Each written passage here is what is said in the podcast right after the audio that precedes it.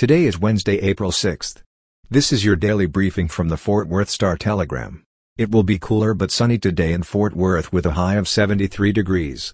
Our top story today, Lieutenant Governor Dan Patrick wants to pursue a Florida-style Don't Say Gay bill in Texas during the next legislative session, according to a new campaign email. Florida Governor Ron DeSantis signed the bill on March 28. The legislation, called the Parental Rights in Education Bill but referred to as the Don't Say Gay Bill by opponents, bars classroom instruction on sexual orientation or gender identity for students in kindergarten through third grade or, quote, in a manner that is not age-appropriate or developmentally appropriate for students. In the email, Patrick said, quote, I will make this law a top priority in the next session. Opponents of the Florida law include President Joe Biden, LGBTQ groups and a number of celebrities. Patrick's email took aim at the Walt Disney Company. Disney issued a statement condemning the law the day it was signed, saying it, quote, should never have passed and should never have been signed into law. The company had been criticized by employees for not doing more to oppose the bill. Patrick, a Republican, is running for re-election and advanced out of the March primary without a runoff.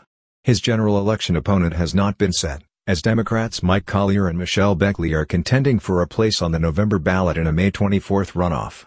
In local news, Tarrant County will close its emergency rental assistance program at the end of April, following other local and statewide program closures in recent months.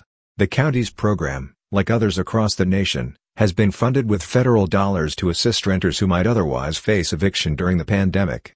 In two funding periods, the county's emergency rental assistance program received about $50 million. The county program will close to new applicants on April 30th, but applicants who are in the system by then will still be considered for rental assistance.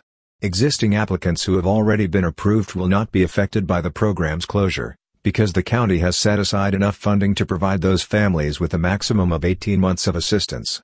According to numbers submitted to the County Commissioner's Court, the program has paid out about $12 million in rental assistance and has an additional obligation of about $17 million. That additional obligation is the money set aside to continue assisting families that are already receiving assistance.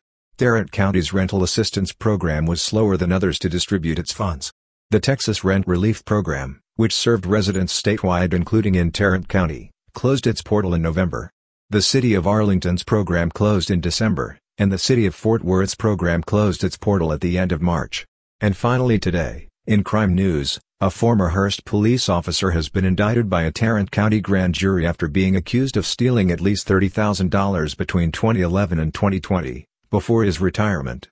The indictment, which accuses 56-year-old Gregory Nowen of stealing the money, was handed down by the grand jury in February, and he was arrested in March.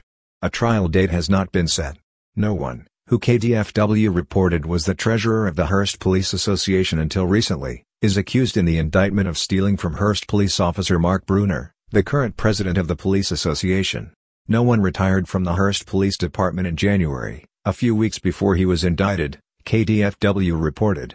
For the latest in Fort Worth and Tarrant County news, visit star-telegram.com.